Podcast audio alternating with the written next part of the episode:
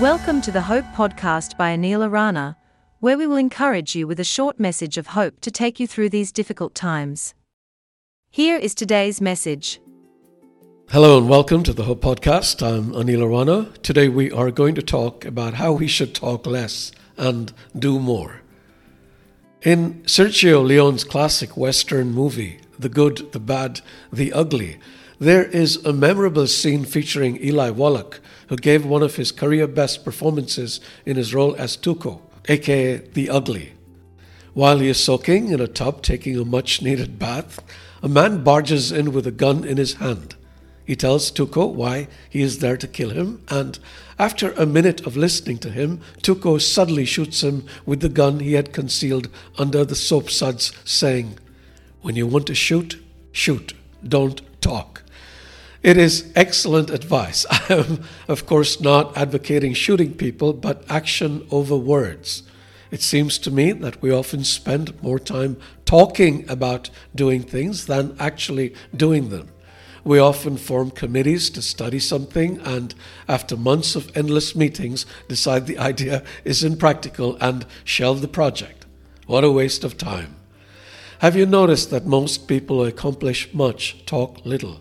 This is because they are too busy putting their plans in motion rather than talking about how to make them happen.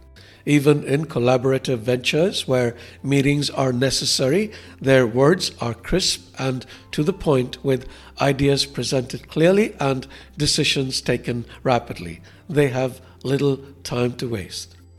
People who talk less are also likely to lead lives pleasing to God. James says, those who consider themselves religious and yet do not keep a tight rein on their tongues deceive themselves, and their religion is worthless.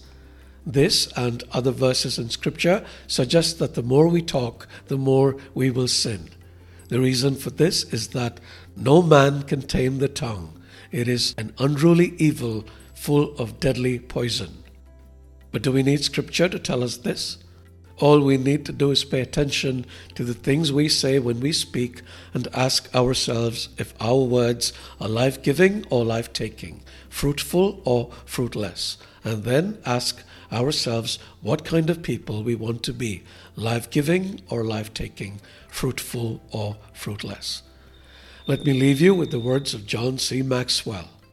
Great people talk about ideas Average people talk about themselves, and small people talk about others. Let us be great people, shall we? May the Spirit be with you.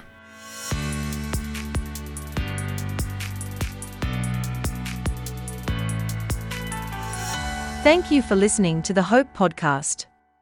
If you enjoyed it, please share it with your friends and bless them. See you soon.